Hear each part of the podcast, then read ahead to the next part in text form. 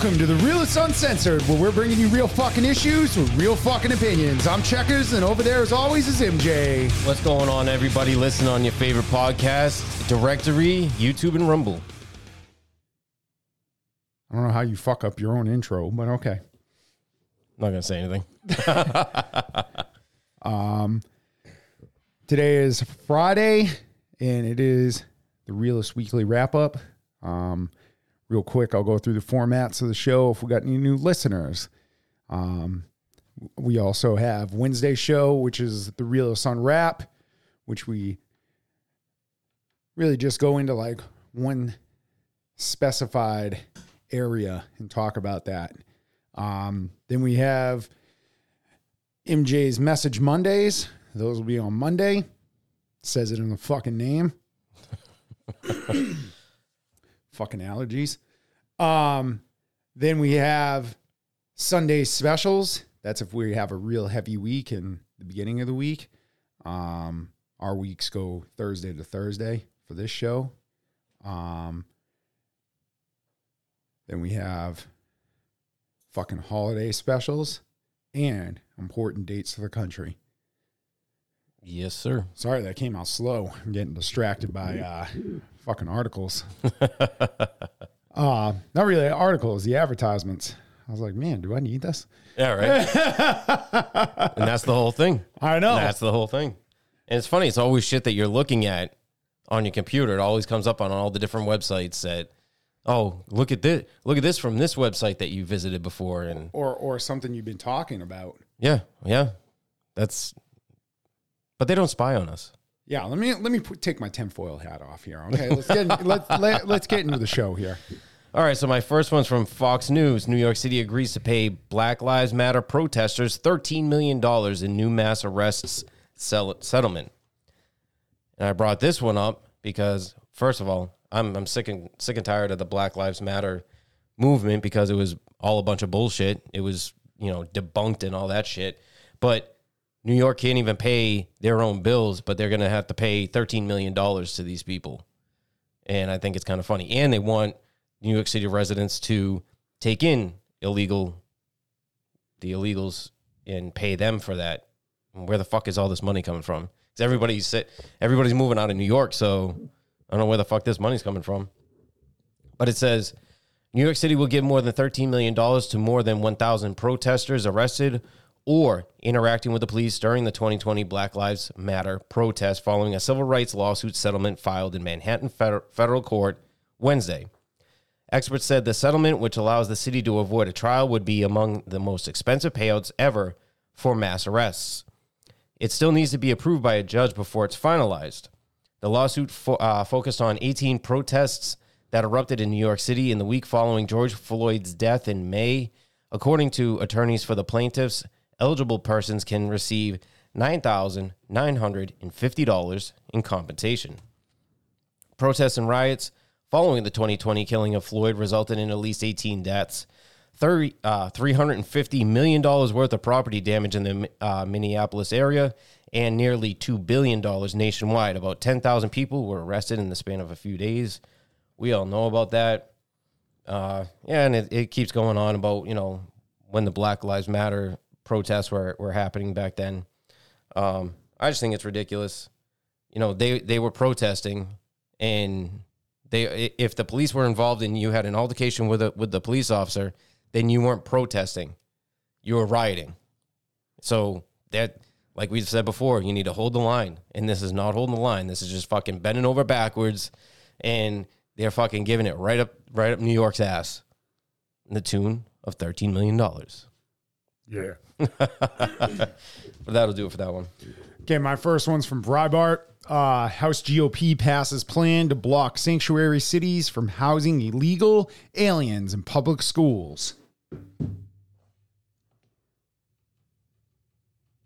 So, it, I I haven't gone into this article, but I can I can only say I don't know if you guys have heard me that say this.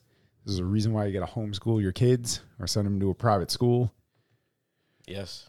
I got to add in private school now because some people are fucking morons. And they're like, oh, well, I'm not smart enough to teach my kid. Okay, well, you went through the fucking public school. So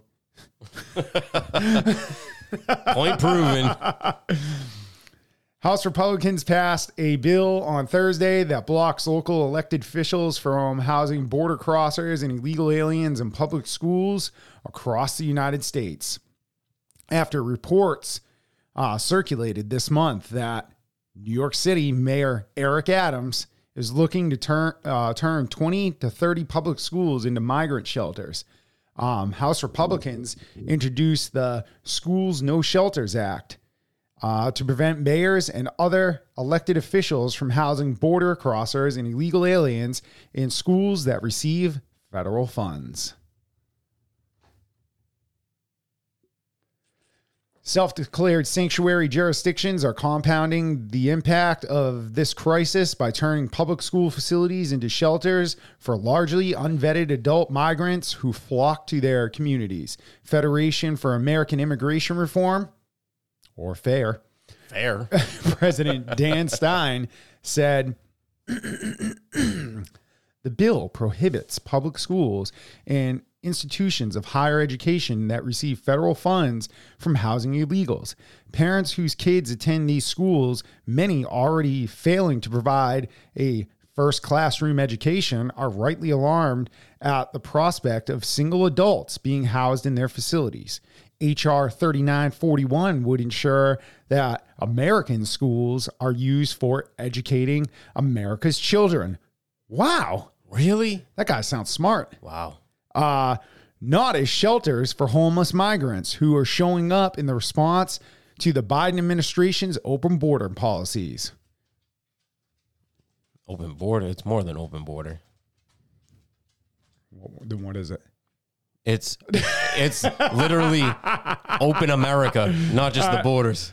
Um, Rep. Nicole Mal- Malliotakis, uh, Republican from New York, who co-sponsored the legislation, said President Joe Biden and uh, Eric Adams are truly responsible for the influx of millions of migrants into our country and city, blasting the mayor for using the city's right to shelter law as a gateway to house border crossers and illegal aliens in public schools. I am happy to see the House take action to stop the mayor from putting individuals who are not uh, properly vetted in facilities that should be exclusively utilized for our children, she, she said. I urge that the Senate to take uh, up this legislation along with the comprehensive border security package the House passed in May. When uh, Adams first began housing border crossers and illegal aliens in New York City public schools, outraged parents and school children protested. Our children deserve to have their um, academics. How are they going to do that when your kids are having to worry about who they are around? We're we're going to get hurt, one parent said at the protest, and other teachers as well are having to suffer because now they are stuck in a, the position where they can't even get their kids help. In response, Eric Adams shrugged off the opposition, saying, None of us are comfortable with having to take these drastic steps. Well, I can tell you one fucking drastic step you can take. Put them on a fucking plane and send them back to where the fuck they came from. And if you don't want to send them there because you're like, oh, you know, they're they're coming from asylum, then send them over to fucking Ukraine. We're sending them everything else. Yeah, yeah, we are. Fucking send them some people. All right, so my, my And you and you can fucking say they're American because they've been here for fucking probably six to nine months. yeah, at least. So my next one's from Fox News. Biden administration hit with lawsuit over eco actions that industry says could cost millions of jobs. The American Chemical Council, or the ACC, a trade group uh, representing a large swath of U.S. chemical industry, file uh, filed a legal complaint against the Biden administration on Thursday over recent actions targeting use of the chemical formaldehyde. The ACC's legal action was filed against the Environmental Protection Agency, or the EPA, and the National Academies of Sciences, Engineering, and Medicine over the EPA's draft assessment for of formaldehyde published in 2022. The lawsuit accuses the EPA of numerous violations of the Federal Committee Advisory Committee Act, which mandates independence during the peer review process. For over a year, ACC has repeatedly expressed concerns with the EPA and the NASM and their fa- failure to comply with the uh, FACA legal requirements, ACC said in a statement. Today's complaint outlines the fundamental failures of this review process to the to follow the law and basic standards for scientific integrity, in independent peer review, and governmental transparency. We have the highest level, uh, highest respect for NASM and believe it should be it should adhere to the highest standard for objectives, scientific peer review. The group added. Unfortunately, this review process has included numerous FACA violations, including improper EPA influence, conflicts of interest on the committee, a lack of technical balance, and a failure to meet transparency obligations or provide meaningful op- opportunities for public comment. In April 2022, the EPA released its 2,000 page formaldehyde draft assessment under the agency's integrity, integri- integrated risk information systems, IRIS, which was formed in the 1980s to identify hazards. The assessment linked inhal- inhalation of tiny doses of formaldehyde to various cancers and other health issues like sensory irritation, respiratory problems, and reproductive toxicity. Following the conclusion of its 60 day com- uh, comment period in June, June 2022, the assessment entered a, sati- a scientific peer review process overseen by NASM. The EPA has faced criticism from chemical industri- industries, groups like ACC, agricultural in- industry groups, scientists, and bipartisan lawmakers. And this just shows that the Biden administration is incapable of doing their jobs. They can't follow the rules. They think they make the rules, they're above the rules, whatever. I think it's ridiculous.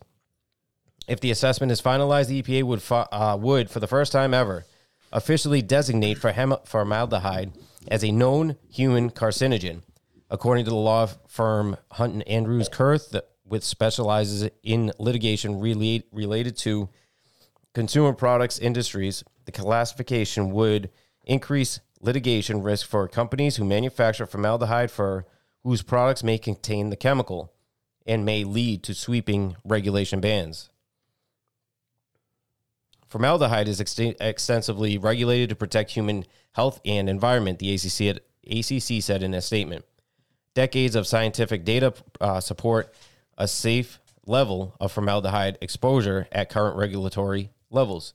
Due to decades of innovation, this compound has become an ingredient in life saving medical devices, vaccines, and antimicrobials that keep us healthy. So that's cool. This formaldehyde and all this, all this shit, and they just said it right here that in life saving medical and, devices, and, and, vaccines, and, antimicrobials. And, nobody's getting arrested about it. No, no, no, because it's not in that that that level that's going to be toxic. Um, but they can okay. still use it over time. It will probably lead to a level that's toxic. Exactly. So that that's going to do it for that article. All right. Okay, my uh, next article is from uh, the Post Millennial. I thought you were going to say Post Malone. Back to the show. My my article is from the Post Millennial. Breaking: Trump vows to institute death penalty for child tra- traffickers after screening Sound of Freedom. Yeah. I haven't I haven't seen this movie yet. I haven't either, but uh Oh, okay. I still support I still support that. I haven't seen it, but uh, I will be seeing it um, sometime this weekend. Nice. Just in case uh, any of our listens, listeners are curious about what I do. I go to the movie on the weekends. I don't go. I know. I really don't go to the movies. I think. Yeah, this, you don't. You that, really don't. I think this is. uh Yeah, I I think this is a movie that everybody should see. You know.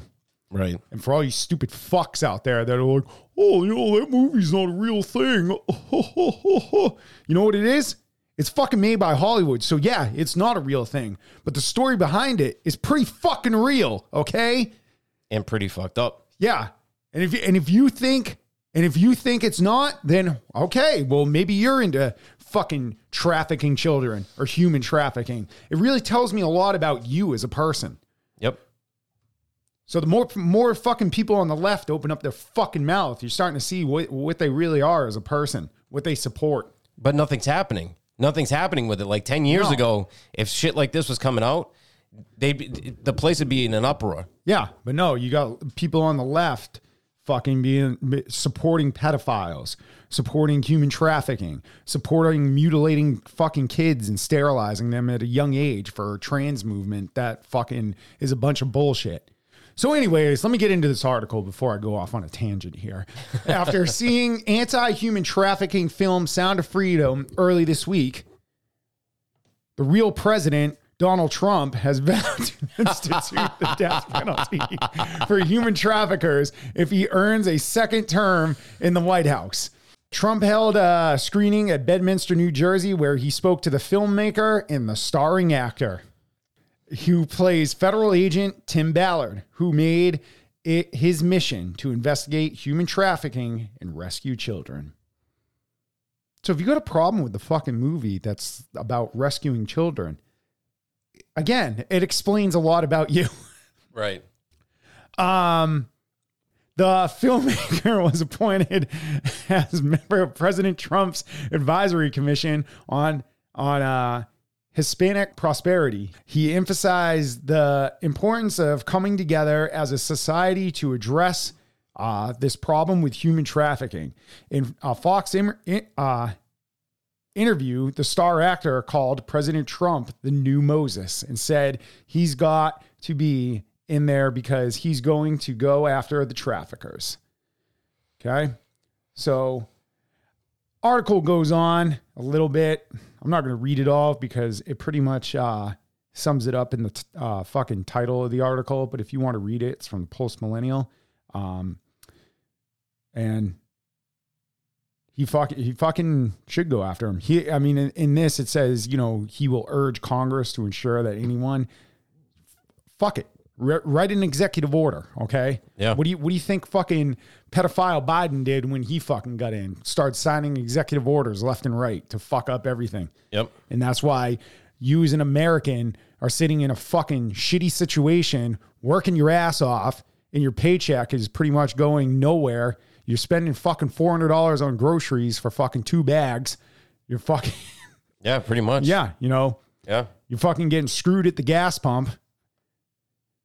You you fucking throw your you throw the nozzle in there, fucking fuel up, and then it gets shoved up your ass. So So my next article is from One American News. Biden ironically claims we ended cancer as we know it during speech on mental health. He's speaking on mental health. What the fuck? President Joe Biden was bashed online after falling victim to another gaffe, claiming his administration ended cancer as we know it, which they probably did, but squashed it because there's no fucking money in, in cures. It's you know keeping people sick, so they keep taking all those treatments and pills. Biden made the uh, polarizing statement during a speech about expanding access to mental health care at the White House.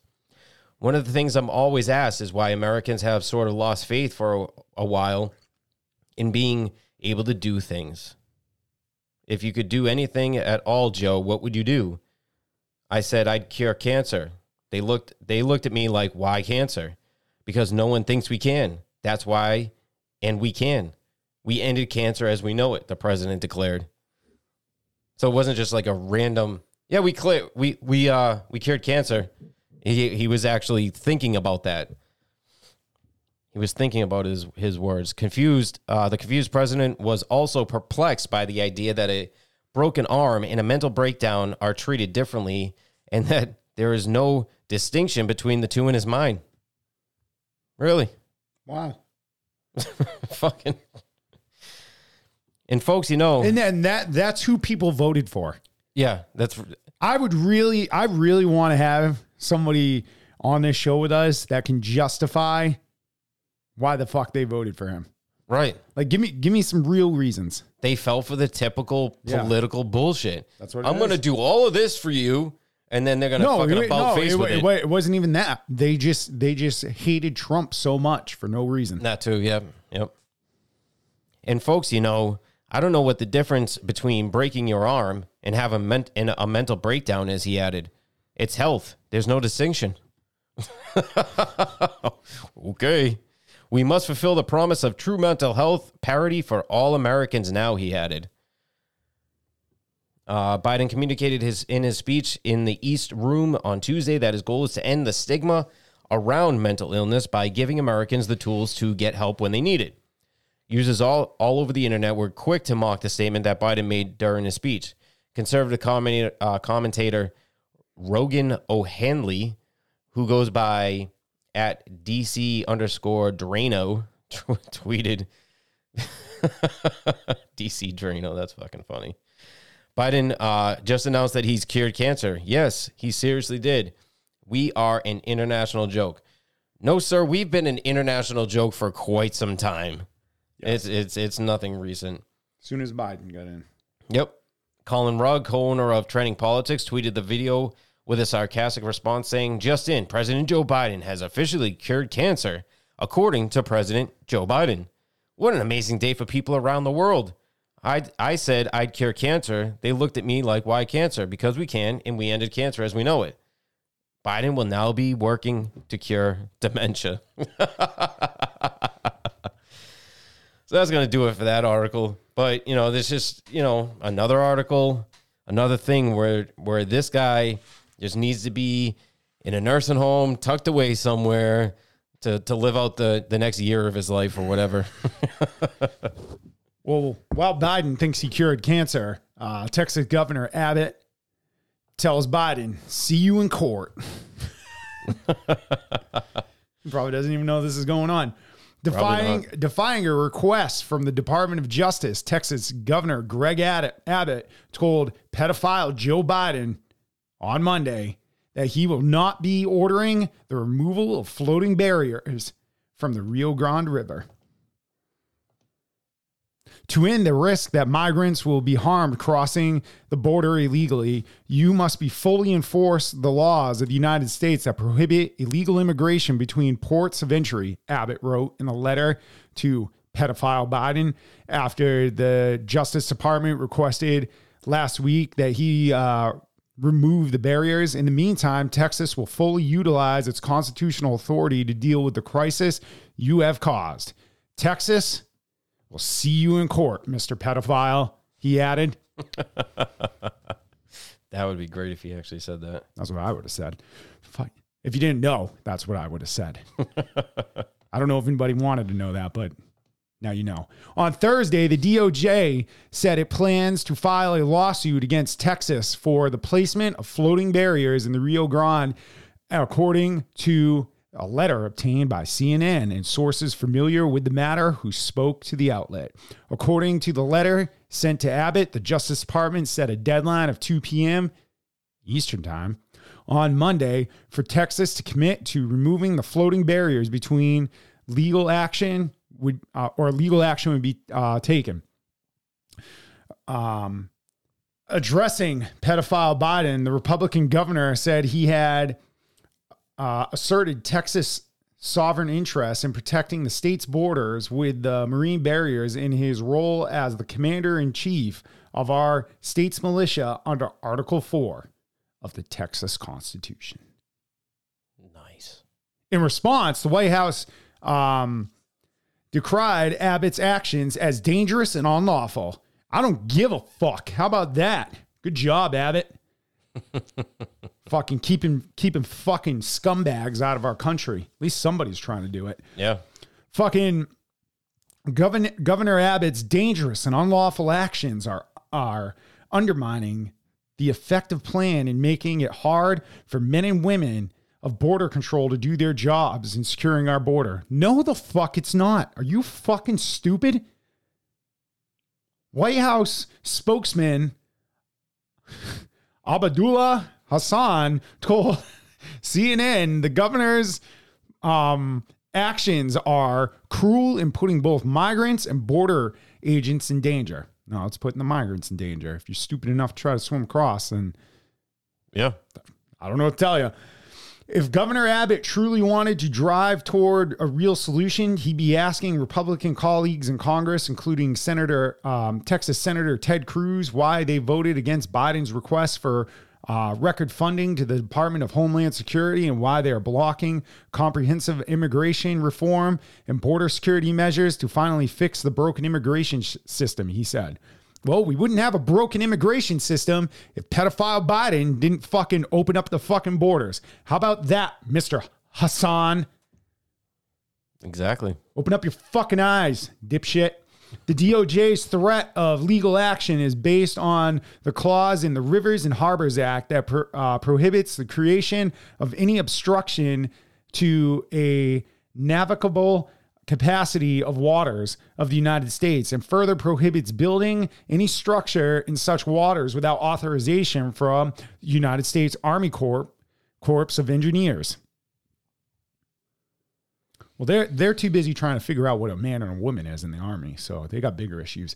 Um, Texas is already facing a lawsuit brought by the owner of a Texas canoe and kayaking company. Oh boy, Wow. Wow, look at them getting in the news. The suit was filed the same day that Texas began deploying buoys for the floating barrier. It lists the state of Texas and Abbott, as well as the Texas National Guard and the Texas Department of Public Safety, according to CNN.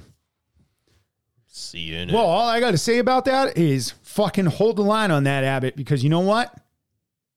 U.S. government, if they want to waste fucking taxpayers' money on pulling those buoys out to let more immigrants in, it just shows where the fuck they stand. They're not about protecting the American citizens. They're about protecting a bunch of fucking illegals that probably shouldn't even be in this country because they probably shouldn't even be in the country they're coming from. right. Probably belong in fucking jail Yeah, they probably because you do. got fucking again human traffickers, pedophiles, criminals. You got MS-13, Mexican mafia. You know, list goes on. yeah, exactly. And they they all like you said, they all just need to get the fuck out of here. Come through the fucking normal way, the legal way. If it's not fast enough for you, pick another fucking country. Like what the fuck? Yeah, just because horse teeth AOC says fucking it's uh you know it's really hard to get through the immigration process. Well, it should be. You're coming to a fucking well, what used to be known as a great country before the pedophile got in. Yeah. And then sad. and then you got people like horse teeth running running running shit. So my next one's from Trending Politics. Jack Smith's a charge of Trump with Civil War era violation used for J6 prosecutions. January 6th, if you didn't know. A leaked letter recent a leaked letter recently sent to uh, former President Donald Trump indicates that Special Counsel Jack, uh, Counsel Jack Smith intends to charge him with a number of crimes related to the January 6, 2021 riots, including a section from the U.S. Code dating back to Reconstruction that was used to prosecute J6 defendants and in other modern era vo- uh, voter rights cases. The New York Times received a, co- a copy of the letter in which Jack Smith refers to three criminal statutes under consideration as the Ju- Justice Department weighs its prosecution of the former president and Republican frontrunner for next year's elections.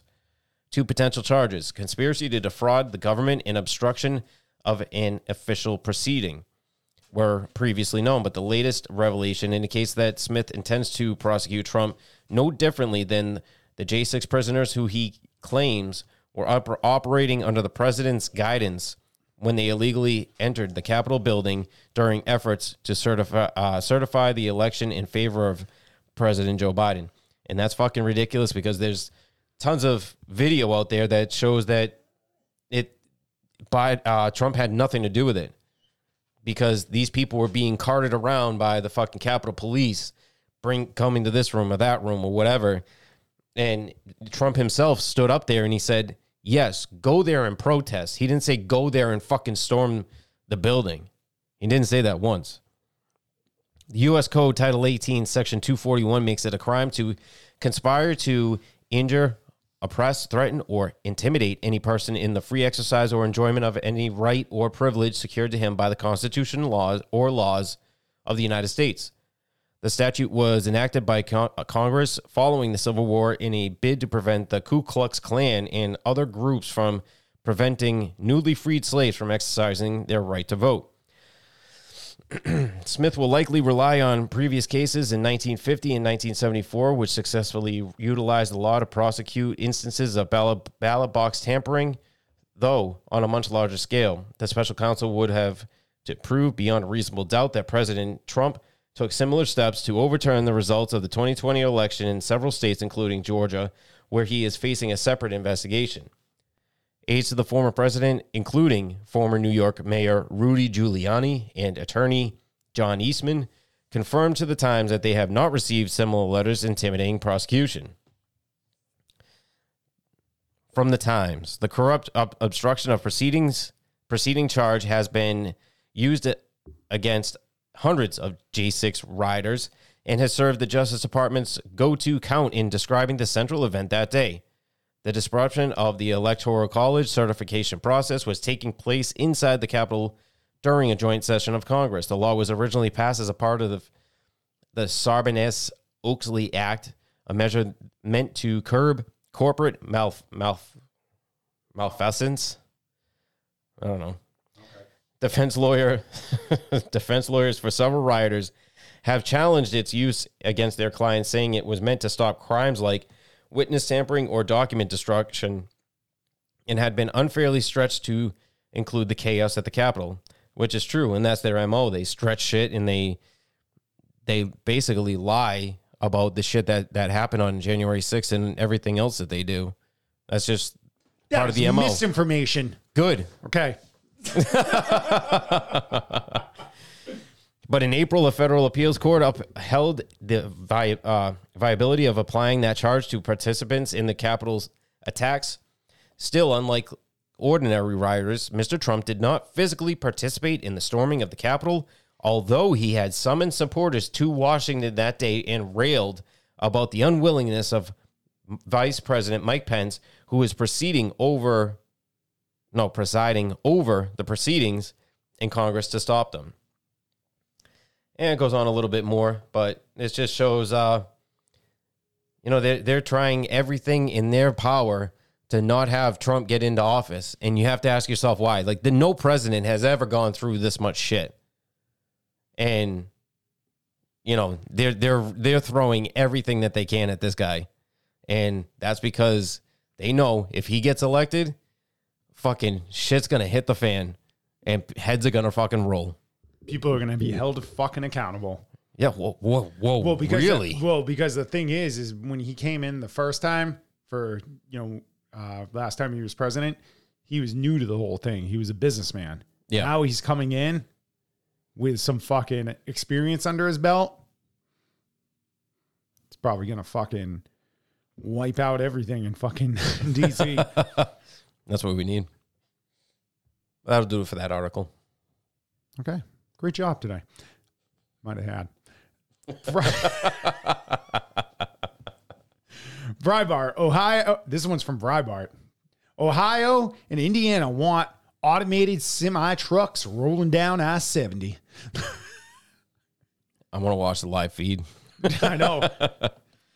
Um, automated semi trucks could soon be traveling on I 70 between Indianapolis, Indiana, and Columbus, Ohio, thanks to an initiative by Drive Ohio and each state's Department of Transportation. Drive Ohio was announced um, announced a four year long, $8 million plan to bring automated semi trucks to Ohio roads, according to report by WDTN. The automated semis will uh, reportedly begin on a 166 mile stretch of I 70 between Indianapolis and Columbus, which has du- been dubbed the automation corridor. The goal of the project is to examine examine how this technology might be able to scale in the future to potential potentially address the truck driver shortage that we're seeing and how we might be able to use technology and kind of fill the worker gap. Drive Ohio spokesperson Brianna uh, Badens said, Well, right here, for all you morons, I'm not saying you listeners, but for all the morons out in this country that are like, hey, I can't find a job. Well, I don't know. Go to a fucking six or eight week course to get your CDL. Cause, you know, I got mine a while ago. My course was six weeks, but you can go do that and there's a driver shortage. So you're probably going to get a fucking job. Yep. Yeah. They they are. You should see the new morons they're hiring at my place. Oh God. probably probably walking in in slippers and fucking Um, a front truck will control what the what the follow truck's movements are. So the front truck will control acceleration and braking. The follow truck will automatically respond. So when that technology is engaged, they will be following each other pretty closely, she added. Ohio and Indiana's transportation departments are reportedly uh, collaborating on this project in an attempt to learn how automation can work in busy in a busy area, as well as how in the automotive technology uh, handles the often times unpredictable weather of the Midwest. The semi trucks involved in the project uh, will have a driver inside the vehicle and will be tested on a closed track before being sent into the open. There will also be safeguards in place so that the driver can take over and stop the automation in case anything goes wrong. Uh, Tom Milby, Vice President of Safety for Trucking Company Home Run uh, Inc., said that while this could be helpful to the trucking shortage, it is still better to have a person inside the truck. I agree. Absolutely. Because the fucking shit that happens out on the roads, the, I don't think the automation system is going to be able to respond to. Yeah. no. There, there are way too many things, Milbury said, things that happen so sudden, so fast that I don't know if the computer can actually handle the situation that a human actually uh, see and take care of. Nonetheless, Drive Ohio reportedly hopes to have automated semi trucks on the roads as early as the end of 2023 or the spring of 2024. Yeah, they should probably wait for the spring because They should probably not do it at all. well, Okay, yeah, because eventually, if this does take off, then pretty much uh, truck drivers, as we know it, will. yeah. I remember seeing I remember seeing a, a video of what they were describing. There's a there's a lead truck and then the other truck follows, and it actually it actually did a really good job as far as following it and whatnot. But just like, like how I don't understand how how they can uh, like push forward with this when you can't even self drive the Tesla. You're not supposed to use the Tesla self drive all the time, but you're gonna send an eighty thousand pound rig down the fucking highway with nobody in it. Like what the fuck? Well, I don't know how they're to do the automated thing when people are that are driving their cars are so busy fucking looking at their goddamn phone and don't know what's going on because accidents happen so quickly and like I don't think the automated system is going to ha- be able to re- react because it's got to go through a computer. to Right, fucking right. process what the hell is going on. So by the time it really, oh, I, I apply brakes, you're already plowing into fucking the vehicles. Right, right. And I, I remember I told you I, I had to use a rental with one of the runs that I was on, and it had the the front braking system, Oh yeah. and it and it poured so so bad when I was going down the highway that the brakes applied themselves, and I was I was doing 65 down the highway, and I dropped down to 45, and I had no control over it. I don't know how if there was a car close to me in the back, it I I had no clue. It just up and fucking hit the brakes because it thought that there was a collision. well, they've been trying this for years and it really hasn't panned out. So And it shouldn't fucking pan out. What should happen is you should put more money into the industry so you attract more people. So people have jobs. We don't need computers having fucking jobs. well, you got a you got a lazy generation of people that are too worried about trying to figure out um what a man and a woman is because they want to be they they want they are a man and they're trying to identify as a woman and that's what they're worried about. Or they're worried Yeah. about or they're worried about fucking pedophiles rights or some stupid shit instead of getting a real job and fucking contributing to society. right. Yeah. They're they're fucking destroying society. they are. So that's going to wrap that one up. So So So, so uh, my next one's from Trending Politics. Jamie Foxx breaks silence about mystery illness three months after his health emergency. After three months of silence following a sudden medical emergency that required hospitalization, Oscar winning actor and singer Jamie Foxx opened up about his health crisis in a touching Instagram video on Friday evening. Jamie Foxx has been the subject of recent uh, health rumors after reports of have surfaced suggesting that he had a cer- uh, cerebral blood clot potentially in- induced by the COVID vaccine. Misinformation. So it was induced by the COVID vaccine. Hollywood journalist AJ Benza had earlier revealed that Foxx reportedly experienced partial paralysis and loss of vision, along with other complications post vaccination. Jamie had a blood clot in his brain, and after, uh, after he got the shot, he did not want the shot, but the movie he was on, he was pressured to get it. And so now he should be suing who I don't know, whoever, the director or, or whoever whoever runs that that whoever ran that set, he should be fucking suing them. Mm-hmm. Benza said in an interview uh, with Dr. Drew, Foxx's medical emergency became public during a film shoot alongside Cameron Diaz earlier this year, leading to his hospital hospitalization. In the aftermath of the hospitalization, Foxx's family refrained from discussing the specifics of his condition, sparking widespread speculation. Many believe the actor ha- had suffered a stroke, a theory further backed by his stay at Chicago Center known for stroke rehabilitation. These conjectures were confirmed, uh, confirmed by Mike Tyson in a podcast interview with Patrick Bet-David, where Tyson mentioned that Foxx isn't doing well. The former boxing champ said the they said he, meaning Foxx, had a stroke and I have no idea what happened to him. However, in a heartfelt Instagram video, Foxx directly addresses fans for the first time since his health incident.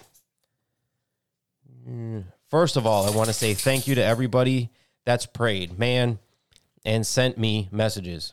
I cannot even begin to tell you how far it took me and how it brought me back, he said. I went through something that I thought I never would. Never ever go through, he added. Despite the public's curiosity and eagerness for updates, he shared his reluctance to reveal his health struggles openly. I just don't want you to see me like that, man. I don't I don't I didn't want you to see me with tubes running out of me and figure and ha- trying to figure if I was going to make it through, he continued. Foxx also addressed cir- circulating rumors about his condition, dispelling fears of blindness or paralysis. Some people said I was blind, but as you could see, the eyes are working. Said I was paralyzed. I'm not paralyzed, but I did go through. I went to hell and back. In my road to recovery, had some potholes as well. He said, "It's been rough. It's been tough, man. I I was sick, man, but now I got my legs under me, so you're gonna see me out." He added.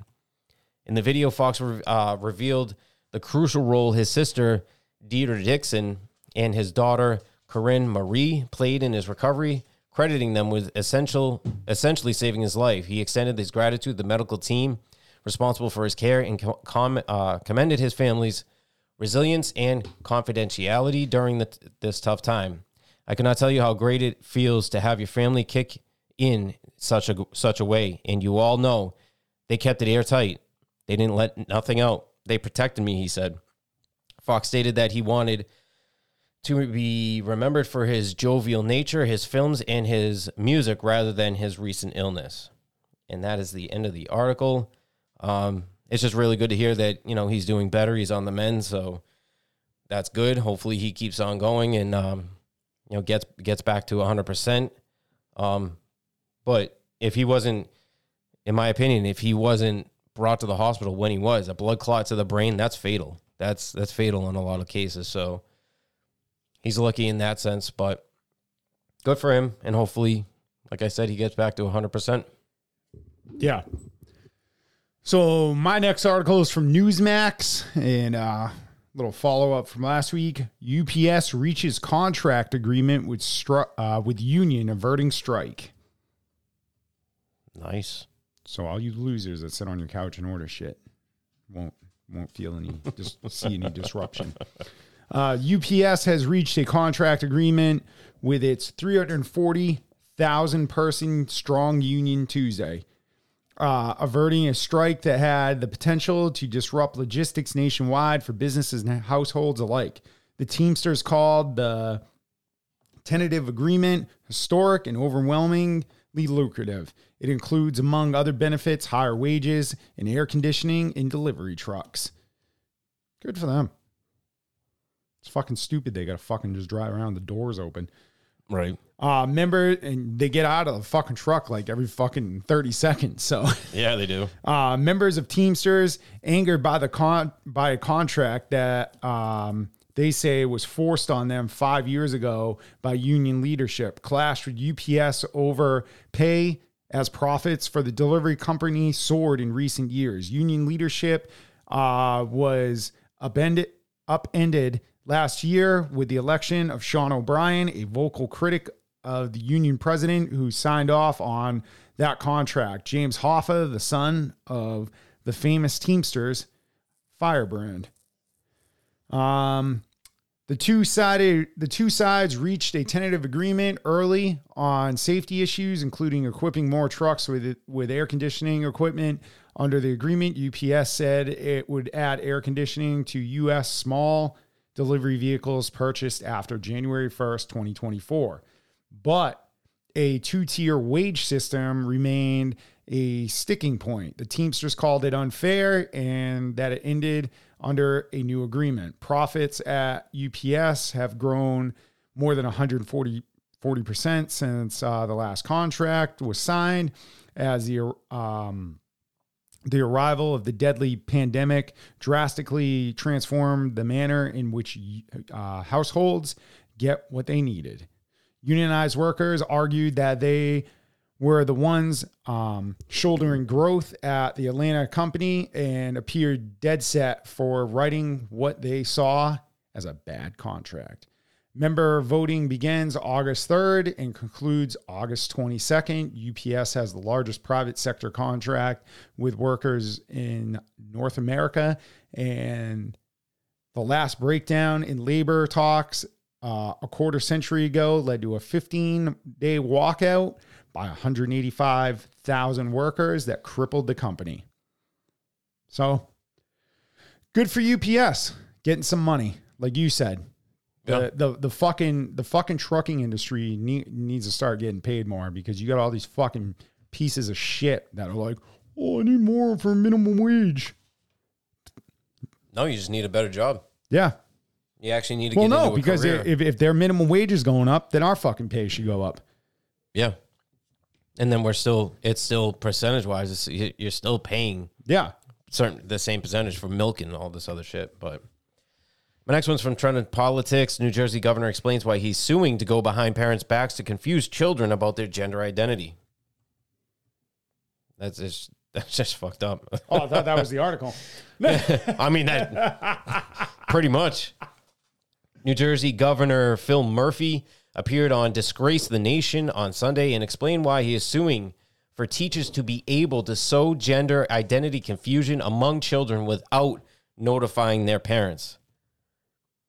Brennan, I want to pick up on some things that we just discussed there, including when it comes to transgender care in your state, because I know your administration has sued three New Jersey school districts for adopting policies to tell parents if their children's if the children are showing signs of changing their identity.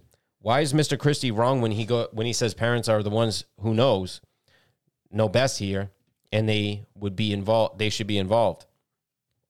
Governor Dickhead Murphy, let me say unequivocally, I will not be going to chrischristie.com. Listen, we took these actions because it's the right thing to do to protect these precious young people. This is a complete culture war. And by the way, Chris Christie was really bad for the LGBTQIA plus community. And he underfunded public education by 9 billion do- 9 billion with a B dollars. So, with all due respect to, to the governor, I'm not sure he's much of a leg to stand on, but parents are always involved. Really. It's certainly not our administration. They're always at the table and they will always be. But let's be smart about this. Let's protect the rights of the, these precious kids. Let's do things the right way, the American way. And I think if we do that in the spirit of respecting everyone's rights, yeah, protecting the LGBTQIA plus community, will land in a good place. No, you dumb fuck. Leave the kids out of it. When are you guys gonna fucking learn? Brennan, one of the one of the attorneys for the school board in Marlboro, one of these school uh, one of these districts, said that this is blocking a school counselor or a staff member from telling a parent about this violation of a constitutional right for a parent to direct and control the upbringing of their child. Why isn't that compelling? Governor Murphy, obviously, parents are the ex- uh, existential reality in in the upbringing of any child. Without question, I don't deny that for one second. But let's not violate the Constitution, constitutional and civil rights of precious young folks. In many cases, who are coming to grips with life as they know, as they as they grow up and grow older. Let's be respectful of that. Let's all be let's be all in this together at, as opposed to this us versus them. It, this demonizing and when that happens, invariably it's the LGBT community that gets, particularly trans folks, who get behind the eight ball. The fuck is he even saying? The New Jersey governor thus fa- fabricates this notion that of children's rights when he knows full well that children don't have the right to smoke or drink alcohol or to join the military or to vote, let alone perform genital mutilation surgery that will, in many cases, scar them for life, both physically and figuratively. But also, um, yeah, I guess I guess genital mutilation. Yeah, that, I was gonna say the chemical castration of it, not just the not just a physical surgery. Transgender surgeries, particularly for there minors. Are, there are physical surgeries though. I know, I know there is, but I I thought they were they were only honing in on the physical. Oh, okay. Transgender surgeries, particularly for minors, are a uh, contentious topic in ongoing debates about the cultural class in America. A recent major study into the side effects of surgeries for transgender individuals has revealed concerning levels of post-operative discomfort, including pain during sexual activities and urinary problems, raising important questions for this emerging field of medical practice. The study by University of Florida researchers analyzed data from 21 transgender and non-binary individuals aged between 20 and 70 who had undergone undergone surgeries, mainly consisted of uh, mastectomies and vaginoplasties in the past five years. Of these, 81% reported pain in such areas as the lower back, groin, pelvis, chest, or shoulders or shoulders weeks, months, or even years post surgery.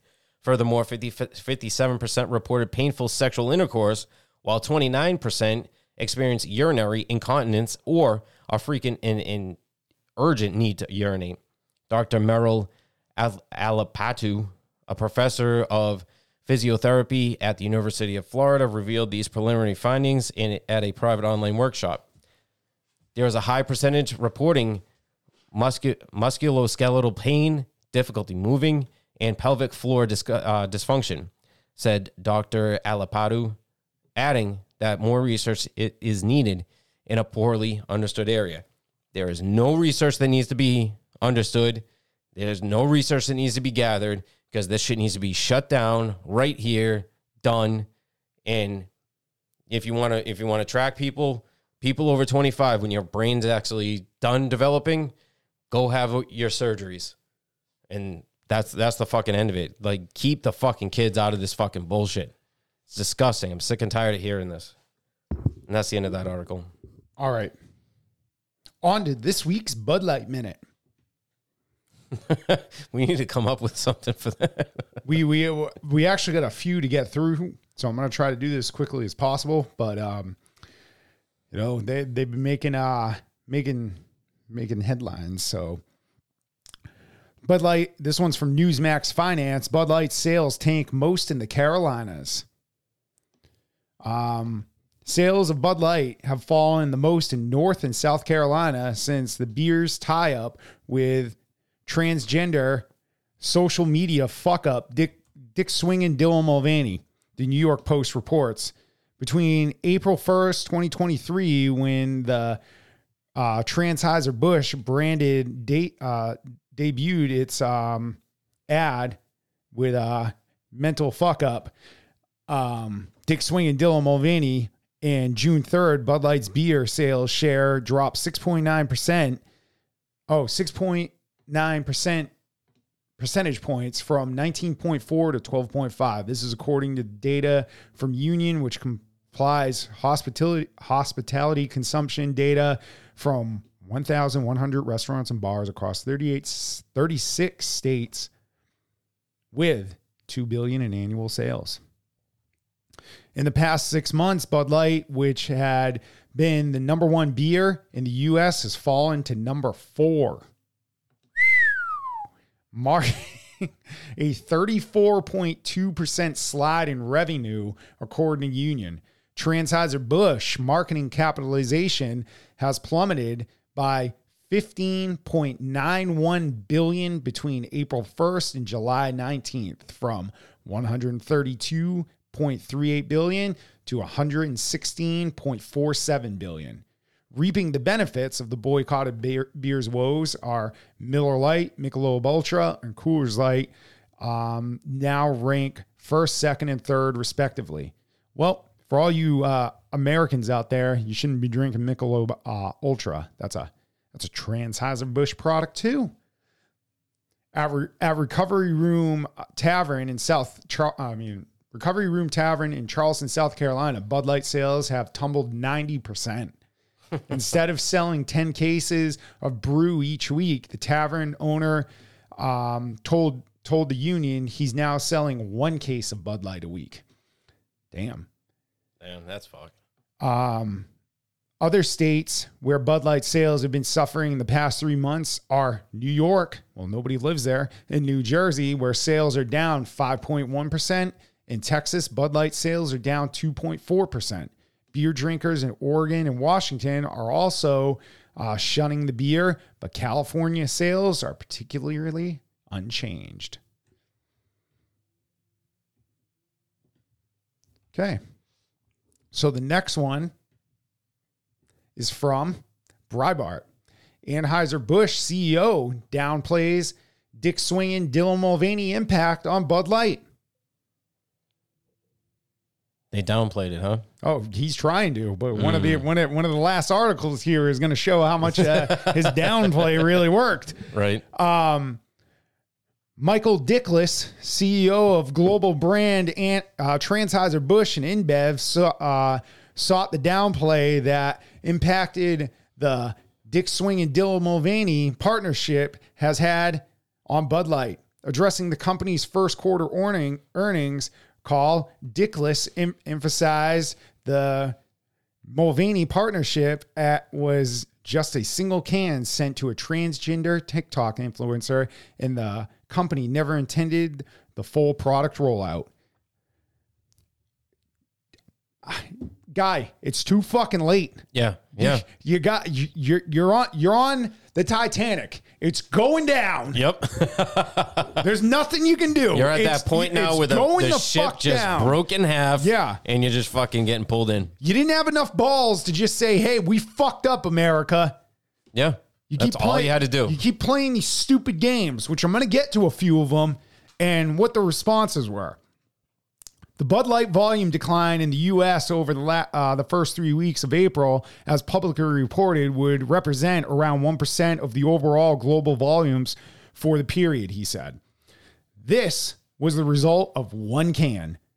Um, what was it? Was it MJ? It was not one fucking can. It wasn't because in photos, which they, you know they they want to edit out the six cans Yes. for for these fucking articles. Yep. It was a six pack.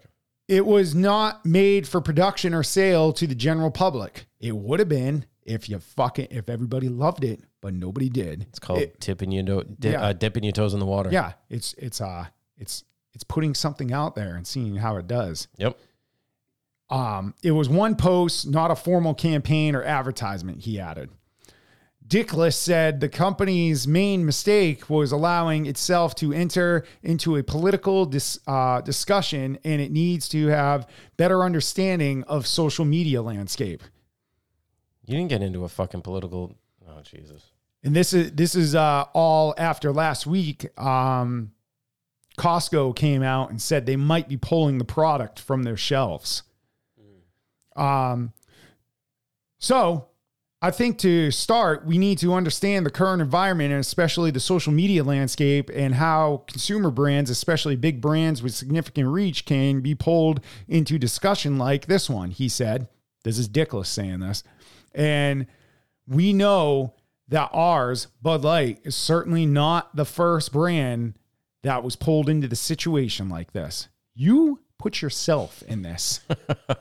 So he's he's blaming social media and, and everything else that around Dylan Mulvaney, not not their their your act. your your stupid fucking market VP marketing dipshit over there, Alyssa. Nobody gives a fuck about her last name. Fucking was. Oh, we need to get away from the fratty fratty uh, customer base that Bud Light has, and we need to be more exclusive. So who who decided that? Somebody that you fucking hired, dickless. exactly. While while beer uh, while beer will always be on the table when important topics are debated, a beer itself should not be focused on debate. And to me, this is a key lear- learning. He said, "Yeah, you know what? There there will be a beer there, but it won't be your fucking beer." Right. The CEO even went as far as to accuse customers on being confused, insisting the company drive home the point it was just one can. Dipshit, you're confused. It wasn't one fucking can, it was six fucking cans. You fucking stupid fuck. You went to college and got a fucking education and you don't even know how to count? That's fucked. The, they keep saying one can. They, they I don't know.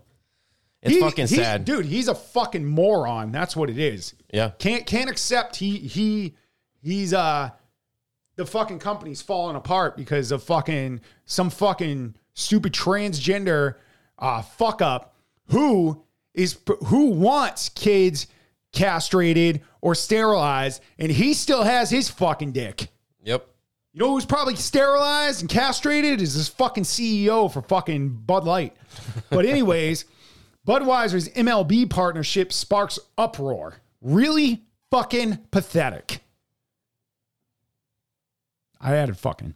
But um but anyways, uh what happened is I guess there was uh um a home run that happened. It might it was like the longest home run recorded and they said because, you know, the home run happened, we're going to give away uh 469 $469 of beer money for last week's 469 foot home run. So it's a promotional thing. So you got you got to go to the link and probably sign up for this competition. Okay? However, much of the reaction to the post on Twitter uh, didn't go as planned. With commenting like, "Oh my God, you're trying so hard. It's over. Shut it down. You're coming off a really pathetic, kind of embarrassing for what was the king of beers." Yep. We'll see how I'd only be able to buy your beer with it. No thanks. And uh, Transheiser-Busch has now restored to bribing people to buy their product. Wrote another. Desperate times call for desperate measures, it seems. Nobody is buying this stuff anymore. One Twitter user shot back, while another responded, Go woke, Go broke. your favorite. Yes. no amount of money will change our minds, tweeted another. Just shut down and call it call it a learning experience of a lifetime. Quit pandering. While the post attracted a flood of negative comments on Twitter called the promotion um you uh one Twitter called it sweet while another cheers alongside the hashtag partnerships slogan buds for homers. Uh replies to this ad another uh this isn't uh replies to this ad are insane wrote another user. So this article went on a little just uh going back and forth about what people tweeted. Um some people are for it because they're still drinking the queer beer. And um some people are against it and a lot of people are against it and fucking ceo dickless there can't fucking figure out why um so then we're to go on to this next one from Newsmax. Bud Light's NFL message sparks backlash. Jesus Christ. so, with Transheiser-Busch brands slowly making their way back to posting to social media, Bud Light shared a few words about the upcoming NFL season. Only eight Sundays till NFL, but who's counting? Read the tweet in question. The post was made uh, was met with he- well, a wave of backlash. Really? Thank you, Bud Light marketing team. Commented another. You give my life meaning by coming coming to your account and trashing you. really, Budweiser and Bud Light will uh, really Budweiser and Bud Light will spend millions on NFL commercials like it's business as usual, with zero commercials addressing the issue. Another tweeted. I said before that, like the person whose only tool is the ha- is a hammer, seeing every problem is a nail.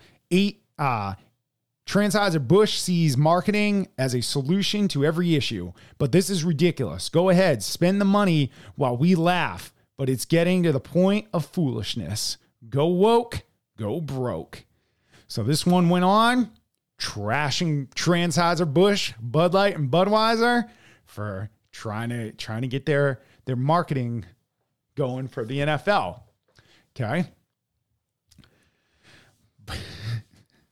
Bud Light makes powerful enemy after March Madness controversy. This is by the Spun. Oh shit. Bud Light has made a new powerful enemy months after the March Madness scandal. Now, Florida Governor Ron DeSantis is jumping onto the controversy pile. Anything to get his name out there for the presidency. We believe that when you take your eye off the ball, that you are not following your duty to do the best you can for your shareholders. So, we're going to be launching an inquiry uh, about Bud Light and InBev and could be something that leads to a derivative lawsuit filed on behalf of the shareholders of the Florida Pension Fund. Because Okay. at the end of the day, there are there has has to be penalties for when you put business aside and focus on social agenda at expenses of hardworking people. Good. Nice. He's fucking he's fucking standing up for the fucking people that work for for them. DeSantis jumping onto the controversy pile is not surprising. The Florida governor and U.S. president hopeful as also pushing back against Disney among uh, among other major companies. It will be interesting to see if Bud Light is capable of bouncing back during football season, arguably the most important time of the year. Well, apparently not because they're getting trashed on Twitter right now because of their eight Sundays left till Yeah. football season. All right, and we're going to wrap up this Bud Light minute from the New York Post. Transheiser Busch to lay off hundreds of U.S. corporate workers after Bud Light campaign disaster. What? What? I thought there was no problem. According to Dickless, Transheiser Transheiser Busch is set to lay off nearly 400 workers at its, at its corporate offices in the wake of slumping sales that accelerated on April 1st when Bud Light partnered with transgender fuck up influencer Dick Swing and Dylan Mulvaney. The company revealed that the statement to the Wall Street Journal on Wednesday that they that the cut will affect less than 2% of its workforce, which, according to Transheiser-Busch's website, includes 19,000 workers. The layoffs won't impact frontline workers such as brewery or warehouse staff, the company told the Journal. Well, if you guys are starting to lay off 400 workers out of your 19,000,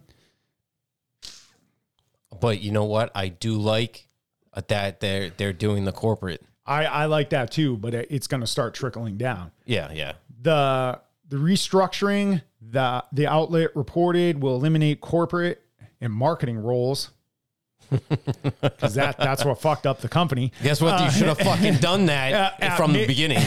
Major U.S. offices, including St. Louis, New York, and Los Angeles. Transheiser Busch's CEO Brendan Whitworth added that added in the written statement while we never take these decisions lightly we want to ensure that our organization continues to be set for future long-term success Well, you you Good, good, good luck with that. Yeah. The- these corporate structure changes will enable the team to focus on what we do best, brewing a great beer for everyone. You should have just fucking did that from the beginning. Yep. The embattled chief executive added, um, who's been notoriously tight-lipped since Dick Swing and Mulvaney's post outraged Bud Light consumers base. The post has sought comment from Transheiser Busch, which will release its second quarter earnings on August 2nd. So thi- this one's going to go in a little deeper on um, why they're getting let go, who's getting let go, and stuff like that. So if you want to read this one, this is at the New York Post. Transheiser Busch to lay off hundreds of U.S. corporate workers. So, you know, it, it's starting to hit hit them hit them harder than they think. Okay, Yeah, but that's what we've been saying all along. good job. Yeah. Good job. Good job. Yeah. So Fucking all they should have been doing was just brewing beer, yeah, not get involved with this. Their their product sold its fucking it sold itself. it did. It really did. They they still could have laid off all those people because, like you said, it just fucking it sells itself. So my next one's from Trending Politics. House Democrat argues that government should define truth and Americans need to be censored. You need to be censored. Democratic Democratic Congresswoman Stacey Plaskett, a non-voting delegate from the U.S. Virgin Islands, said the part would um, said said the quiet part loud out loud while appearing on MSNBC's The Inside the Interview with former White House mouthpiece Jen Psaki on Sunday. U.S. government should what? Say what? Saki. Well, P S A K I. I don't know. I figured the P was silent. I don't know. Um, the U.S. government should define for America what the truth what the truth is, and censor those Americans who don't agree with it.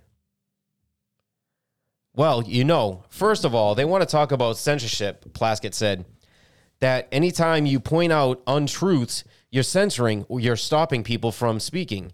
It's not that we're not stopping people from speaking. People can speak, but we also get we're we're also going to give the American people the truths so that they can have science and facts and history against wild, outlandish claims that the Republicans are trying to get. That's not only going to keep them from going in going to the polls and suppressing vote or telling truths, but it also really very detrimental to the American people. In other words, the US government is going to stop people from speaking what Stacey Plaskett and her Democrat colleagues call the truth. Numerous times in the past 10 years, the Democratic Party and the media have misled the American people on the truth. Whether it was false claims about COVID vaccines, to the Russia hoax, to racial incendiary police shootings, the American people have been pushed to believe in a damaging political agenda. Stacey Plaskett again, I mean, gained notoriety this week by turning congressional hearings on big tech censorship to into a circus. Rep. Jim Jordan sparred with her about censorship from the very opening of the hearings. When arguing with a Robert F. Kennedy Jr. about by herself telling falsehoods, she was the recipient of blistering objection by the Democratic presidential candidate and son of the late Robert F. Kennedy. Wow. House Democrats then failed in their attempt to exclude Robert F. Kennedy Jr. from a hearing on federal censorship, alleging that his presence uh, contravened House regu- regulations uh, designed to avert slanderous or derogatory testimony. The various endeavors to mute Kennedy during the hearing led him to comment this is an attempt to censor a censorship hearing. Her guilt by association attack on Robert F. Kennedy backfired further when Rep. Kat Cammack revealed that Plaskett had accepted money from now dead convicted pedophile Jeffrey Epstein. So he's still fucking. He's he, even though supposedly he's dead, his fingers are still fucking within the fucking government.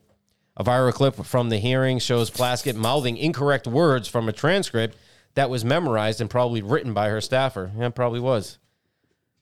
it's obvious that uh, obvious why Democrats like Stacey Plaskett went to want to censor the American people. They want to prevent you from seeing embarrassing clips like the ones I just showed you. Damn, who the fuck wrote this? That's how they just ended it. All right. Anyways, um, here's here's proof again, so we can remove the tinfoil hat when we're talking about, you know, the government wants us censored. Um, that's right here. That's what they, they that's what they want to happen. Um, but she probably wasn't actually supposed to come out and talk to it, uh, talk about it the way she did, um, because it it, it just it puts, it puts a bullseye on them. And good luck with the government. Like you, they need to stop their shit because it's gonna come to a fucking head, and we're, we're not gonna take this anymore. It's it's I'm getting fucking fed up with it. But that's it for that article. All right. Another follow up article from last week. Yellow Corp may file bankruptcy this week as customers cut and run. This is from Seeking Alpha. Yellow Corporation dropped 25.5% before the bell on Thursday as the uh, trucking company could file for bankruptcy protection this week. The Wall Street Journal reported citing unnamed sources following the cash uh, cash crunch that forced it to miss union payments. A bankruptcy filing uh, may put Yellow at high risk of liquidation as customers have increasingly been abandoning the company. Yellow is still exploring other options as it is not decided on filing for bankruptcy. The report said the company continues to prepare for a range of contingencies. A Yellow spokesperson said Yellow has been hemorrhaging customers as its operations were hit by a union dispute with Teamsters Union threatening to go on strike. As a result, Yellow has been limit, limiting pickup operations at all terminals. Given its weakened state, we believe it would be extremely difficult for Yellow to make it through the work action, um, said TD Cowen, uh, warning the shipment um, volumes may have dropped 80%. A strike would significantly accelerate the freight uh, diversions to other LTL players. Talks are ongoing with Teamsters for the new contract that would allow Yellow to continue with its restructuring plan, which it said was necessary to compete against non union carriers. Yellow customer Customers could drive up pricing in the trucking sector, which is already facing low freight rates and weak demand. Customers will be paying higher price because Yellow had the cheapest rates, said Stasha Jindel, president of SJ Consulting. And that wraps that one up. Why can't these people have regular names? they need to make it easier for us. Well, Teamsters just fucking got the shit done with UPS, so they're, it sounds like they're still pretty busy. Yeah, well, I thought they were dead in the water, the Teamsters. No, you, I think unions are going to start coming back, personally. Actually, yeah, if, if shit keeps going the way it is, yeah. Yeah. Yep. So my next one is from Fox News.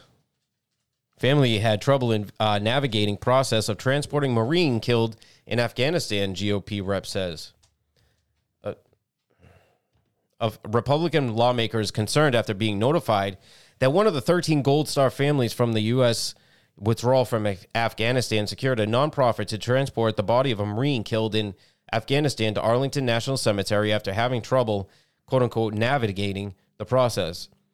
Christy Shamblin, mother in law of Marine Corps Sergeant Nicole L. Gee, told, the, uh, uh, told Fox News that the Defense Department did not refuse to pay for transport and that she was flown to Sacramento, which was her hometown and recruiting station where services were held. Shamblin's son, who is Gee's husband, told that told her that the cost to transport the Marine's body to Ar- Arlington National Cemetery after the services in California would be $60,000. As her son was trying to work through the process of a nonprofit organization offered to step in and transport the body themselves, Shamblin said. Gee's remains were initially flown to her hometown in Roseville, California for a cemetery, I mean, a ceremony, but the responsibility for transporting Gee to her final resting place in, at Arlington, Arlington National Cemetery was initially unclear to the family. That's when Honoring Our Fallen, a nonprofit dedicated to assisting the families of fallen American service members, stepped up to help the family move Gee, securing a private flight for the body to Virginia. They were never they were never actually presented with a bill or told that they would have to pay for it before the NGO took care of everything. But they were also not told that the process for a DOD to pay for this, Christy said. It is Christy's understanding that there may have been a reimbursement process, but her son didn't know at the time, and as a grieving husband, struggled to navigate that time period. Shamblin has said she hopes to make the process more clear for future families of fallen service members, pay, uh, saying her son had difficulty navigating the process at the same time he was in shock after losing his wife. And it goes on and on, and um, you know, there there shouldn't have been a process. I, I bet I bet you I bet you a hundred fucking percent if that female identified as a trans man, the fucking government be bending over backwards to fucking get her remains wherever the family wanted. Yep, and then they, With, they'd with be no cost to them. no, and then there'd be everything would be lined up. They Oh, yeah. They'd be like, "Listen, here's an email that they're going to here. We're going here Yeah. first, having that ceremony, Yep. and then because she's a fallen service member, she's going to Arlington Cemetery. Right after that, here's transportation. This is when the body's going to arrive. Blah blah blah blah blah. And like you said, if it was a it was a transgender or non-binary or whatever, the the plane that the the person would be on that that she would be on would be having fucking rainbow smoke coming out from the bottom of it.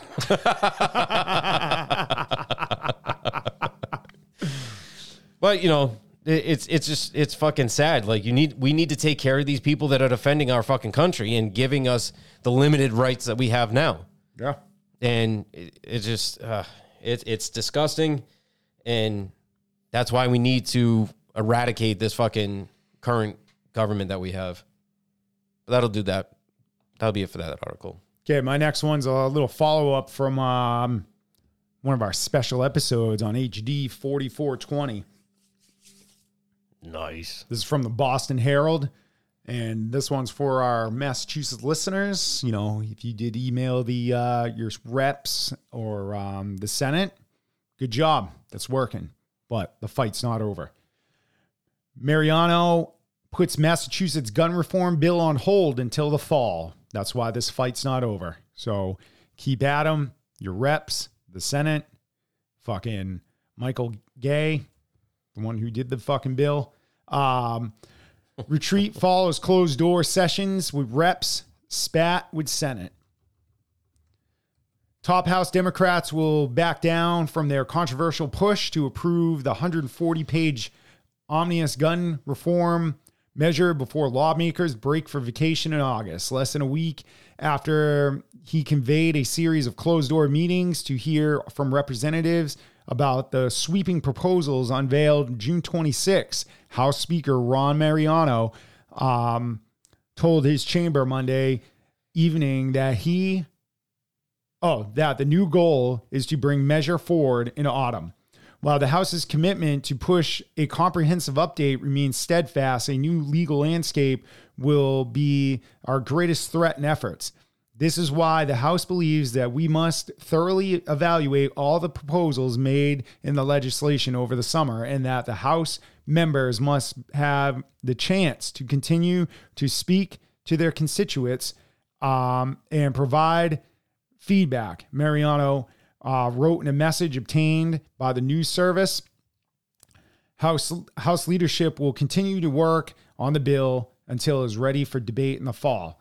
The retreat punts for uh, at least a month or possibly longer action on legislation that drew um, criticism from firearm owners and set off a uh, a fight with the uh, Senate Democrats. Mariano had signaled that he wanted the bill to win House approval by the end of July before lawmakers began to filter for their traditional slow period in August.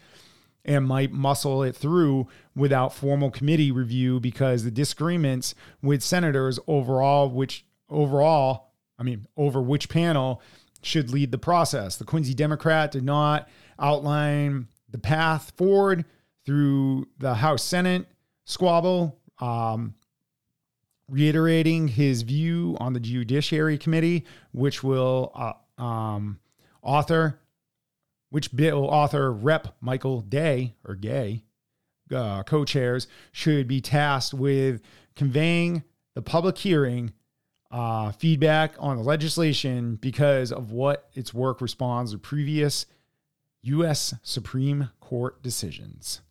Mariano pointed out assault weapons re- um, regulation bill from 2021 to 2022 session. The House sent the Public Safety Committee, and the Senate wanted to send it to the Ju- Judiciary Committee. A preference of the House accommodated the legislation, ultimately died in the study order. The House believes that the Joint Committee and Judiciary is uniquely equipped to navigate the legal challenges of SCOTUS decisions, just as it did during the initial response to the Bruen and overturning the Roe, Mariano wrote. We remain disappointed that the Senate delayed our intended review of gun violence legislation in insisting on the referral to the Public Safety Committee, despite the fact that just a year ago the Senate insisted a different late filed bill proposing changes to gun laws be refer- referred to the judiciary instead of the public safety.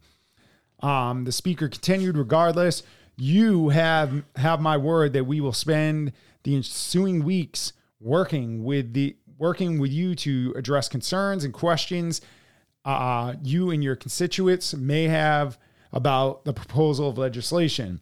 Senate Democrats have said they are interested in pushing, I mean, and pursuing some kind of firearms legislation this session, particularly to deal with the recent uptick in untraceable ghost guns and law enforcement officials have observed without outlining specific details. So basically, he uh, this goes on a little more, but um, in this article, he does bring up that um, the Supreme Court um, overturned the New York State and Rifle Pistol Association versus Bruen, which uh, makes states th- rethink um, firearm licensing laws, and um, that the Bruen decision fundamentally changed how courts review the state laws and immediately jeopardize aspects of how laws have been made. So that's not what it did. It didn't make it harder or a different way to do laws. What it did is it turned everything back to the way it should be.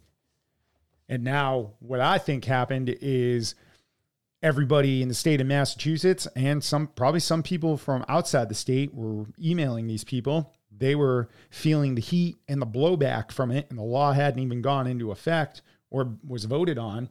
And they're like, fuck, I don't want to lose my goddamn job because uh, when it comes time to voting, I'm going to be out. Yep, exactly. Exactly. So my next one's from the Epoch Times. Oh wow. CDC changed definition about of breakthrough COVID-19 after emails about vaccine failure. The Centers for Disease Control and Prevention altered its definition of COVID 19 cases among the vaccinated, leading to a lower number of cases classified as a breakthrough according to documents obtained by the Epoch Times. In early 2021, the CDC defined post vaccination cases as people who tested positive seven or more days after receipt of a primary vaccination series, according to one of the documents. The definition was changed on February 2nd, 2021, to include only cases detected at least 14 days after a primary series, another document shows. We have revised the case definition. Dr. Marc Fischer, head of the CDC's Vaccine Breakthrough Case Investigation Team, wrote to colleagues at the time. The rationale for the change was redacted. CDC spokesman Scott Pauley defended the altered definition. CDC made the change to the definition of a breakthrough infection time period due to mo- the most cur- uh, current data that showed that the 14 day period was required for an effective antibody response to the vaccine, Mr. Pauley told the Epoch Times in an email. That, in combination with the data showing that many cases of COVID 19 were incubating for up to two weeks before becoming symptomatic, required the change to, de- to refine the time period to eliminate cases where exposure happened before the vaccination response would be effective.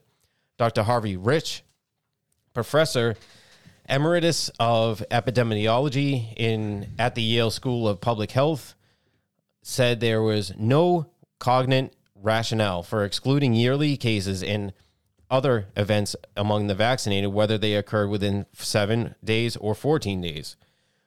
While with the with either of these delays, CDC addressed that the theoretical best that the vaccination could achieve, the vaccines would uh, the vaccines don't work for the first seven to 14 days or increase risk of getting COVID 19 during that period. And as part of what happened when they are de- uh, deployed in population, Dr. Rick Risch told the Epoch Times via email. Dr. J. Bhattacharya, I don't know, a professor of health policy at Stanford University said the CDC should have focused on advising people that they weren't as protected immediately after the vaccination. Exactly. It's and it didn't fucking work anyways, and it's giving you blood clots and fucking killing kids and all kinds of shit. Rather than playing games with the definition of breakthrough cases, Dr. Bhattacharya told the Epoch Times in an email, the CDC should have warned recently vaccinated vulnerable older people that they were at risk for being infected during that period. And um, yeah, it goes into into some into a lot of stats if you want to read in on more COVID nineteen bullshit. And it's it's kind of funny that the CDC keeps changing shit and redefining things and all this shit. And you have to ask yourself why, because they know that they fucked up, that they that the vaccine doesn't work, that it actually causes more harm than good. And for like like what you said, that all these people that got the jab that they don't they they they wake up every day is like, oh, is this the day that I I get a blood clot in my brain and I die, or my heart just fucking stops working, or whatever whatever fucking other little thing's gonna happen that's gonna kill them. Like it's fucked up. Yeah. But that'll do it for that article. Okay, my uh, next article is for all you listeners in Massachusetts. Again. Again. This one's from Breitbart. Report tens of thousands of illegal aliens in Massachusetts rush to secure their driver's license. Data shows from the uh, Registry of Motor Vehicles um, that 100,000 requests for appointments to get driver's permits um, have been placed since July 1st, since a law took effect that allowed um, illegals to obtain a driver's license statewide. In the in this uh, vote that happened last year, apparently they are the 17th state to enact this law, joining California, New York, Colorado, and Connecticut, among others. So you know that's um just a quick little run of the article. I mean, if you want, check it out. Breitbart, uh, tens of thousands illegal aliens in Massachusetts rush to secure driver's licenses. And just a quick little note there are 300 and 316,000 illegal immigrants in the state of Massachusetts. So you're going to have all those illegals possibly on the road. Possibly on the road, clogging up the DMV that's already fucking clogged up with people that don't even belong having a fucking license because they're not a fucking citizen. Yeah. So, my next one is from the New York Post. I tried the 75 hard challenge. It was hospitalized for water poisoning. okay, you you told me about this last yeah. night, and I'm not about defending fucking people's shit, but this this this is not a challenge. I can tell you that. And right, because we we did that. We, we did I did it. a modified version yeah, of it, but because you're you're on injury, so yeah. you you did a mo- you did everything, but like lifting. Your two workouts or walking. Um, and you don't need a lift. It's it's it's a structured it's a structured thing. Basically, what it is is for mental strength. Everybody thinks this is a fucking uh, workout challenge, and that's not what it is. It's no. to hold yourself personally to a standard and grow some type of mental strength. And I'm not about uh, fighting people's battles, but uh, the creator of this, Andy Frisella, says this all the time. It's not a challenge. Nope. It's not what it is. And basically, what I got from this article is it's some fucking uh, moron on TikTok that wants to get some type of fame in doing a workout challenge. And this is not a workout challenge. And you fucking moron, because that's what you are. You, I guarantee you tried drinking a whole fucking gallon of water. Your skinny ass couldn't handle it. Yep. And you, you're like, oh, people, you can go into um, a sodium deficiency if you drink too much water. No shit. Yeah. No fucking shit. You think you're educating somebody? you That's fucking because moron. That's because yes, you're supposed to drink a gallon of water, which sounds like a lot uh, in the challenge. but it's throughout the day. exactly, you're You supposed wait- to you- do it structured. And, and technically, a fucking 16 point ounce fucking bottle of water, all you need to drink is eight of these throughout your fucking day. The whole day. The whole fucking day. You just need to drink eight of these. Yeah. Not that fucking hard. I mean, apparently it is because I forgot to drink half a bottle and I had to start over at day 21. and this stupid bitch is talking about, oh, I don't want to start over. You're only on day fucking four. Yeah, exactly. You didn't do anything yet. So you haven't you have another one? Yeah, no mental toughness right there. You do need to do the fucking program. Oh shit. Great program, by the way. I, I It is. I, I liked it. It is. It is. Um, probably going to do it again the mm, coming weeks. starting up again. yeah. And you know what? I'm not going to end up in the hospital with a sodium deficiency. okay, my last article is from Breitbart, CEO of company that wants you to scan your fucking eyeball. World ID is coming whether you like it or not. Yeah. Alex Blania, uh, CEO of WorldCoin, a company that wants billions of people to scan their eyes uh, to create a global system of authentication. Says the global form of ID is coming, whether you like it or not. Good luck trying to trying it. World uh, uh, was co-found, co-founded by Samuel uh, Sam Altman, who is the CEO of OpenAI, the company behind the controversial large language model ChatGPT. The AI mogul previously stated his hopes for technology to break capitalism by enabling the more efficient allocation of resources. Previous investors in WorldCoin include disgraced crypto kingpin Sam Bankman uh, Fried, founder of collapsed cryptocurrency exchange FTX. The company uses technology that scans the you know uh, the iris um, of your eye of people around the world, data which is uh, then used to grant access to WorldCoin ecosystem as well as the means of dis, um, distinguishing peop, uh, between real people and bots. Oh wow!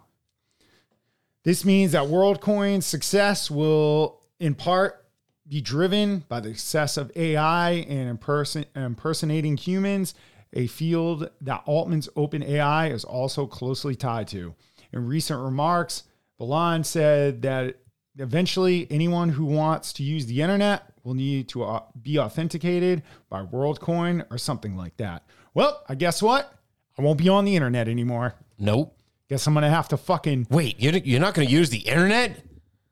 Well, What the fuck? Well, I've gone 36 fucking years without drinking alcohol, smoking a cigarette, doing a drug. I think I can easily give up going on the fucking internet. Right. And and I don't have any personal social media accounts except for YouTube, and I don't really consider that anything. Right. And yeah, I've I've gotten through life pretty pretty well. So I think I can drop the fucking internet. Okay? So that's going to wrap that one up.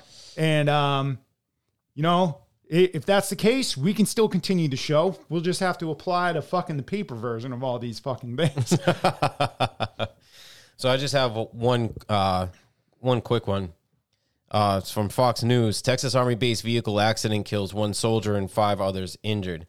I just wanted to bring this up because any anytime someone falls, I mean they're not really in the in in battle or anything, but you know they're they're serving our country and should be should be recognized. One Army soldier is dead after five others injured after a vehicle accident Friday morning at Fort Bliss, El Paso, Texas. Fox News has learned in a Twitter post Fort Bliss in the 1st Armored Division confirmed that a soldier was killed and five others were injured approximately 9:30 a.m. in a base training area. And um, you know, just thoughts and prayers go out to um, everyone affected, especially especially the soldier that that lost his uh, his or her life, and and the other five that they have a quick uh, recovery, and um, yeah, that'll be it. All right, you got anything else to add to the show? No, sir. All right, we're gonna wrap it up.